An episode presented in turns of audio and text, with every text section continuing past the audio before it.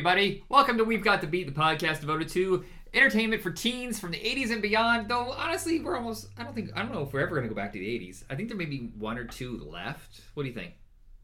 I mean, I think that there will be, you know, select things, but we really did focus uh, so much on the 80s at the, the first, you know, Yeah, at well, the beginning. Yeah, we haven't gotten around I- to the Valley Girl stuff yet, the double feature. There will always be stuff that we'll, like, circle back to, like today. Yes. Um, I forgot. I literally forgot this was an 80s movie. I thought it was 1990 or 91. Hello. Sorry. Um, so uh, this is it's not really going to be in time for horror because I still haven't posted the Urban Legends double feature. So this is going to be like right after. They're thrillers, so they're not straight up horror uh, films. Um, is it weird that there was a period where horror movies faded away and the thriller? A lot of it was like the boyfriend from hell, the nurse from hell, you know, the the affair from hell kind of movies that took over for like a decade. Well, that stuff is sometimes scarier because it could be real. Yeah, that's. I think that's what happened. I think what happened was we went from slashers to like this rubber reality, cartoony one-liner stuff that was happening with like Mhm. Child's Play and and and Freddy Krueger and stuff like that. Yeah. And people really weren't finding it scary. It was interesting and it was you know wild special effects, but no one was really scared. And then. Yeah. I like it in '87. I think is the first time that there was like this huge box office uh, with Fatal Attraction. People like, well, what if we just made it grounded in reality, like something that could happen it's so easily in real life, and that kind of took over until Scream reignited the whole uh, horror genre. Yeah. I mean, Yeah, I'm not. I mean, I'm not really sure what made it change, but uh, I mean, that stuff is, you know, true crime and stuff like that never seems to like fade. yeah. The I mean, serial killers. so intense. serial killer stories never end. I mean, if they're not, you know, true life, I can't believe we're telling the story of Dahmer and uh, Ted Bundy over, and over and over. over, over, and Yeah. over, and over, and over, and over again. My Yeah. God. What I do like though is the fiction versions because they can get a little more flexible with uh, you know stories. They can take maybe a something that was a true life story, like the way Law and Order does, and then they can add to it to make it a little more um, Yeah. inventive. It might be inspired by reality, but they can take, um, you know, liberties with it, Yeah. which, yeah. Um, so the first film we're going to discuss, you probably have never heard of. Um, there's like 80 copies of it on YouTube. It has a cult following, but it's so small. But it's called "I Saw What You Did," and it is a remake of a 60s Universal picture uh, with Joan Crawford, I believe. And in Oh. this one, kind of changes up the elements a little bit. It kind of takes the parent out of it. Um, right? I don't remember the parent being really important in this movie.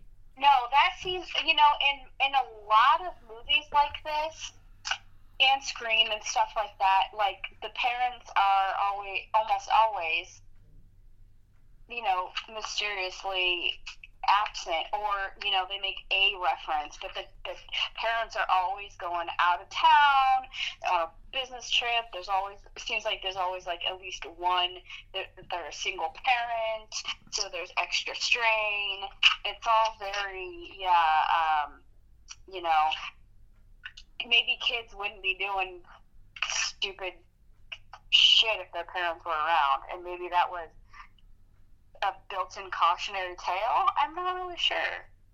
Yeah, well, we were in. It was in the '80s where I think they were dealing with the reality of divorce, and you know, Yeah. two parents working and stuff like that. But we also had that weird juxtaposition where there was the other side where all the parents are rich and they live in the suburbs, the safe suburbs, and then they'll you know like destroy that for. there's no small town that's safe. There's no uh, suburb that's safe, um, which kind of made that scary. Being rich doesn't make you safe. Yeah, and uh, I, I think this is a real. I never saw the original. I don't know where you can find it right now, honestly. Um, at the time, this had huge ratings, um, but it's sadly been forgotten. And I think I think it's a worthy film. I, I was really entertained, and I think um, Robert Carradine is kind of only known for the Revenge of the Nerds movies, but he did a lot of work that was a lot darker and and I think John Carpenter is the only one to ever pick up on that, where he cast him in his anthology uh, Body body bags, and uh, he's Escape from L.A. He's a, a nasty little sleazeball. But would you say in He's general? pretty good. What's that? He's pretty good at being unhinged. Yeah, and um, if you don't know what the plot is about, it's just this random horsing around with teenagers. I, I I- I've made prank calls before. Have you ever made a prank call? No. She's mature. I don't know why. We just thought it was funny uh, in college to just randomly call rooms in in the dorms or whatever and just pretend like we're other people. And it was usually when we're drunk. But this is just like teenagers pulling this prank of I saw what you did. I know what you did. I saw what you did. Whatever like that. And um they're just horsing around and then most of the time it goes nowhere. And then this one they happen to call uh, Robert Carradine's character, who is having a meltdown from being fired from his job, and uh, ends up killing his girlfriend, and just Well, we find out that you know they don't talk about it in the way that we talk about things now. But he uh, has some serious mental health issues that he needs to address, and she tries to help him. He won't respond. She tries to get you know she asks his brother, played by his real brother, interestingly, to try to come talk to him, and um, you know then we start learning other things about his his background and his history that you know lead to this innocent lark turning into something very very different You know, I think it's interesting. I was just watching The Long Riders, which is the western that has all three Carradine brothers and the Keaches, the Quaids, and um, the guests. And they were talking about how much was not said. They would they would take dialogue out because they were brothers and they could speak to each other really with just a look or a feel instead of just you know exposition. And you see it in this. There's a lot that David is playing without saying anything. I thought it was really Yeah, interesting because he this is maybe the only time where he's kind of like the scared guy. yeah that is kind of interesting isn't it he seems like he's usually like uh the put together or the tough or the The sinister, yeah. solid the, yeah or that um it is but it's like it's it's mostly I mean, he's very suspicious of a lot of his brother, but he has reason, and you realize that you know things are slowly revealed that there's a reason for his concern, and it's more about his like I don't know emotional well-being than like being fearful for his life, which is a mistake, I guess. yeah. And I think uh I think uh, the the main casting of the girls, they pick people who I mean that's the best thing they do in these movies is people you don't already have an identity with. Sometimes Yeah. in the 90s, you know, it's it's loaded to the gills of people you knew from other TV shows. So you bring something else to it a lot, you know, of what you know from their characters from TV shows. At the time, Shawnee Smith had only been in um, a small role in Iron Eagle and then Summer School. And both, you know, she's very naive and sweet, and you don't feel like anything they're doing is malicious. They're just having fun. No. Tammy Lauren's character, I think, is a little bit more up her sleeve. Like she maybe isn't the one that's so innocent, and she's trying to drag Shawnee Smith's character along with her. She's just kind of a bull. She's a little bit of a bully. She's not really like you know. Honestly, she's not a good friend at all, and she keeps like manipulating her and being like, "You're really not being a very good friend to me." And it's like, in the reality, she's the one who's not a good friend because Shawnee Smith's character is just like Kim is just, you know, she's she doesn't have any, you know, she really just doesn't have any desire to like, you know, be rebellious or you know do all these things but she she does all these things that she wouldn't ever do without being pushed and Yeah. pushed and pushed by this girl There- There's so many situations she gets into that she would never do on her own for sure. yes I was and it's even more concerning because it's not just the two of them it's you know her what 10 year old little sister is with them every step of the way which is really Yeah, it's extremely that with a little irresponsible. Yeah, yeah. There's the whole situation where she ends up at his house. It should never have happened. But two, it's also the scariest. I think it's scarier that part than the fin- the final showdown. Yeah. Oh, it's. I mean, th- th- I think that this. I mean, it's a different kind of terror, but it's definitely like very scary. Yeah, uh, the guy who directed this is Fred Walton, and and that's not a name that really people know. Now they know his first movie, When a Stranger Calls. Oh, Uh, very similar movie. Yeah, and uh, he did uh, April Fool's Day, which was one of the most misunderstood horror movies of the 80s. People wanted a slasher. They really wanted it to be, because this is right when Freddy and Jason were at their peak. And to find out the whole movie's a, a goof. Like, everybody's just fucking with everybody. It's it's a gag upon gag upon gag, and, and it really pissed people off. And while critics liked it, uh, audiences hated it, and that basically destroyed his career. I think he's a very good director. He did a uh, a lot of TV movies after this. So, like I, uh, I saw what you did was his first, and he did one with Kathleen Quinlan called Trapped, which I believe was one of the very first USA originals. And remember when that was a thing? You had TV movies used to be a thing, kids, all the time. um, and we like built our schedules around those TV movies, dude. Yeah.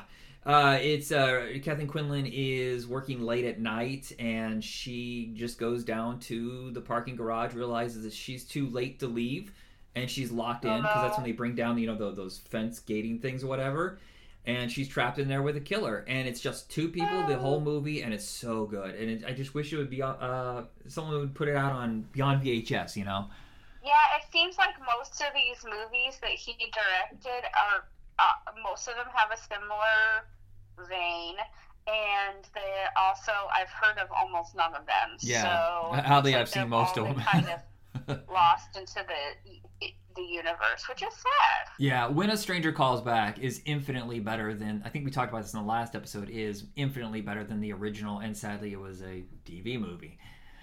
Eh, bummer. Yeah, so a very good director, just never really got his time to shine outside of his original film.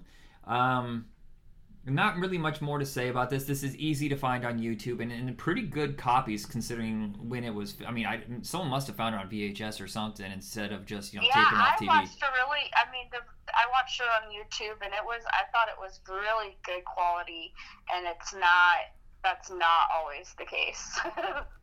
Our second film is actually really similarly themed, just with slightly different execution. It is called Lisa from 1990. Very hard to find. Uh, thankfully, it is on Tubi right now because it is severely out of print on Blu-ray.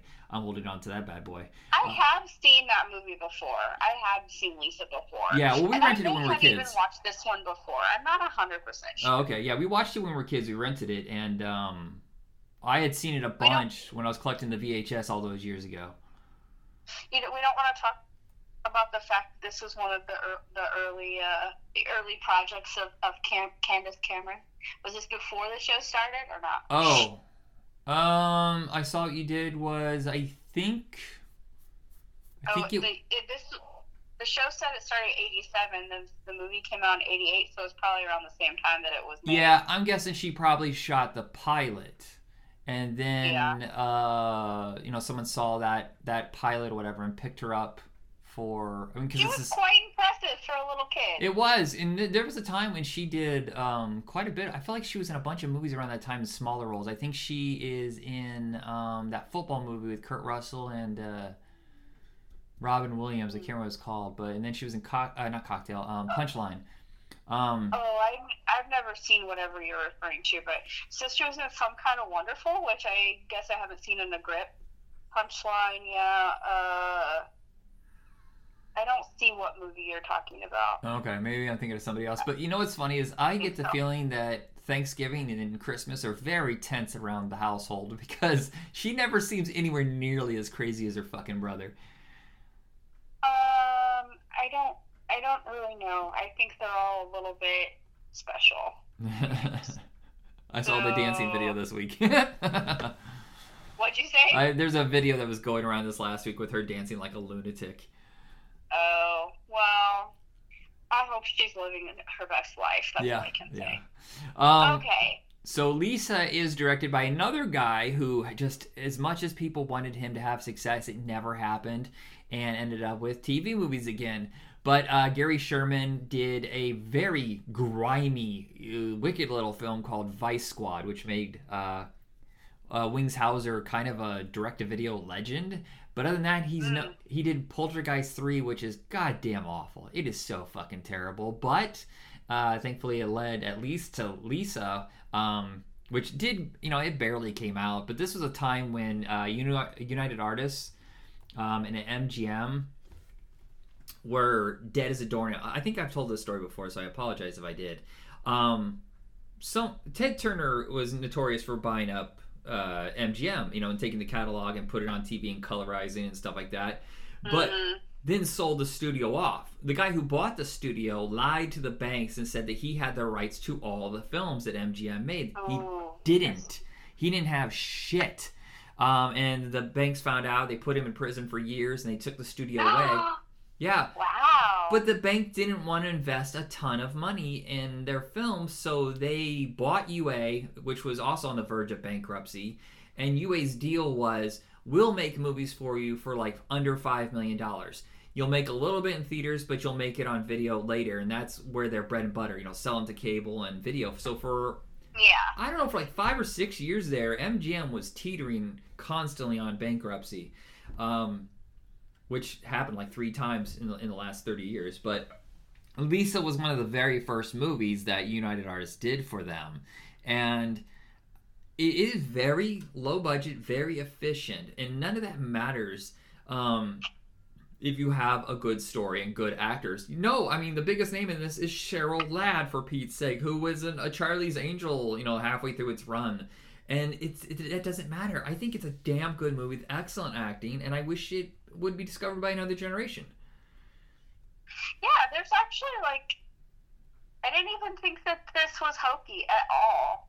Like, and you know, a lot of times when you go back and watch stuff from the '80s, especially, or in the '90s, you just think, "Oh, this is kind of painful," uh, with the dialogue and the awkwardness. But it wasn't. It's like it still holds up, and it still has a lot of like oomph.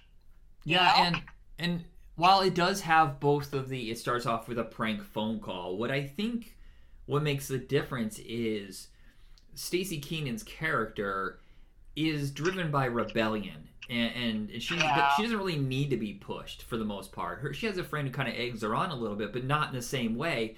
And a lot of these problems, I think the most interesting part of this movie isn't the killer. I think it's the relationship between her and her mother Yeah. and just Yeah. so frustrating because now that I'm older, as Cheryl Ladd's character, you feel for her so much. You're like, what the fuck are you doing, child? Stop it! Yeah, um, I think that this is one of those stories about holding on too tight and the, um, you know, the potential problems with with parents who hold on too tight. And i think that's a lot of a lot of the cases with kids you know when when they start to act out and, and like they're not acting like themselves. I don't know what they're doing. It's you know that's that's what's happening is like you a kid who's never caused problems and never given you a reason to be worried you hold on so tight because the the universe is scary or whatever that you get these kids who are just so tired of being treated like babies. Yeah, but also there is that thing where teenagers are so frustrated with being. They're almost adults. They're so close to I being know. adults, but they can't live like adults. And sometimes they need to back off and enjoy the peace and solitude of being a teenager Right. Sometimes. And, not be in such a goddamn hurry. Yeah, it's like these repercussions that cause you know that that's because she wants to jump to adulthood so fast. Yeah. And Yes. You know, like if there are any uh, young people listening to this, which I'm sure there's not, like please just slow down. There's there's no rush. It's really hard to be an adult too. yeah, I mean, I don't want to ever be a teenager again, But I mean, there's No. there, there's give and take on each side. Oh, now you're an adult, you have to do this, you know, you know, and it's just like, well, I wish I could do this, but then you're like, well, I had to suffer that. Like, I would never want to go back to school again. Holy shit, and deal with all those people. Um, but as an adult, I'm like, bills. Oh God, bills.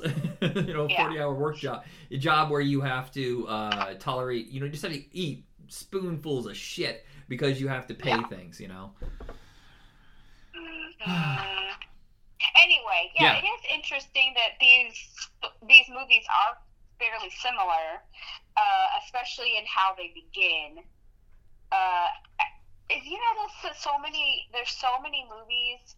It seems like almost every decade until well, I guess still uh, that that the phone is almost like the villain. Yeah. Have you ever seen 976 Evil?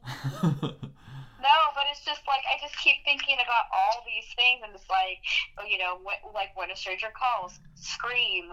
Uh, you know, there was then there was ones that were the cell phone ones. I mean, they were god awful, but it's just like it just it's the same sort of cautionary, weird thing. Like, do people think that phones are evil? it is it is interesting how that it's a communication device that can be used for so many terrible things. Yeah. And what I like about this is like I said we're in the middle of rubber reality, one-liner, jokey kind of horror films and Yeah. DW Moffett could have played this bigger. He could have. But he has no one-liners and whenever he's you, he- whenever he's kind of stressed out or scared, like he's gonna get caught or someone's after him, he has this internalized terror. Like you can see it, but it's in slower movements. It's not like this big campy horseshit. I think he's really yeah, no, good. I appreciate the subtlety of it because I personally find that to be much more effective for me personally. yeah, and it, he has like this method. And a lot of serial killers. I mean, I haven't done a lot of studies on it, but I've seen enough movies where they kind of have to have a pattern that they develop.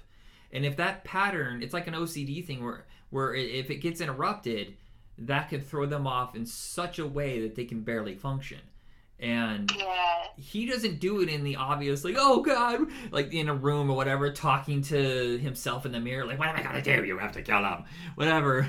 Yeah. but uh, and I also thought Cheryl Ladd, I thought she was fantastic in this, and it really is a good little script for all of them to shine. what is that guy actually like known for? Because I definitely know him, but I don't know for what. Is he He's just, just one one of of those- those character actor types? Yeah, he's just one of those character actors. He's got a few moments where he got to star in a bigger movie. Like I think, I want to say he's in the Line of Fire, but I, I might be confused now with Dylan McDermott. See, he's one of those guys too. A lot of these guys uh, rose up at the same time. Dylan McDer- uh, Dermot McDermott. Der- Dermot, yeah. W. The Uh, names are all kind of like similar. Yeah, um, I'm looking Uh-huh. here, and he really wasn't in any big movies. He has a small part in Pacific Heights. He was in. Tra- he had kind of his peak in the early uh, 2000s. It was Molly, Traffic, uh, 13, Twisted, um, and then it back down again. TV. I remember they tried to make him a TV guy. Um, they kept offering him TV shows that just didn't last. Uh, Palace Guard was one of those that we I what we watched when it came out, but I can't remember shit about. Um, what is the one? Uh, it, I think it was a Jason Bateman show. One of the many canceled Jason Bateman shows. I believe he was the oldest brother. Chicago Sons. It was him. And what's the guy from Ten Things I Hate About You and Numbers? He's always like sardonic and kind of uh, goofy. What's his name? Uh-huh, Krumholtz. yeah. Uh, uh, David Krumholtz. Yeah. Um, so I remember that was a TV show, but I'm I looking see. here and it says that he was in a TV show called For Your Love for four seasons, five seasons. It's like, yeah, uh, he's got like a hundred credits here. Most recently, he's on this new TV show with Susan Sarandon. Oh, like one of those Yellowstone knockoffs. I think it's like a country music dynasty type thing. Oh, so more like um, what's that show that was on Fox about the the hip hop group? What the hell's that called? oh, yeah, yeah. I forgot. I forget Empire. Or... Something like that. Yeah, that sounds right. So I can't remember exactly. I know what you're talking about. So yeah, I guess maybe maybe there it's like that, but you know the the westerny type shows seem to be kind of having a a, a moment again. Yeah, yeah. um, I didn't know that Staci Keanan was not her original name. It's Anastasia Love Sagorsky. That's beautiful. What? That's a beautiful name. Great name. Yeah. Stacy's kind of lame, dude. Yeah. but of I course, mean, it's not. It's just. Uh, it's just very. Meh. yeah. Well, it's someone probably told her it was the 80s and she needed to, you know, she probably had an agent that said that she had to change her name, so. But none of that's really close to her name at all. Yeah, she she only did a couple movies, but we mostly know her from her TV show she did when she was younger. My Two Dads being the first thing. I think she shot that Yeah. between one of the seasons, uh, and Step by Step for a really long time. I was And a big fan of. I was a big fan of My Two Dads. My Two Dads is way better than uh, Step by Step. I watched an episode recently. Do you remember we were crazy about Cody? And that was like the only thing I ever remember Yeah. from that show. There was a joke from that I will always remember. Is like, guys, I'm so disappointed. I rented Importance of Being Earnest, and Ernest isn't even in it. Wow. Wow. Wow. Um, Oh my god. and, okay. and it's funny is as we go through a lot of this stuff, I feel like a lot of these uh, younger actors really, thankfully, prepared for post acting. She's now a deputy district attorney.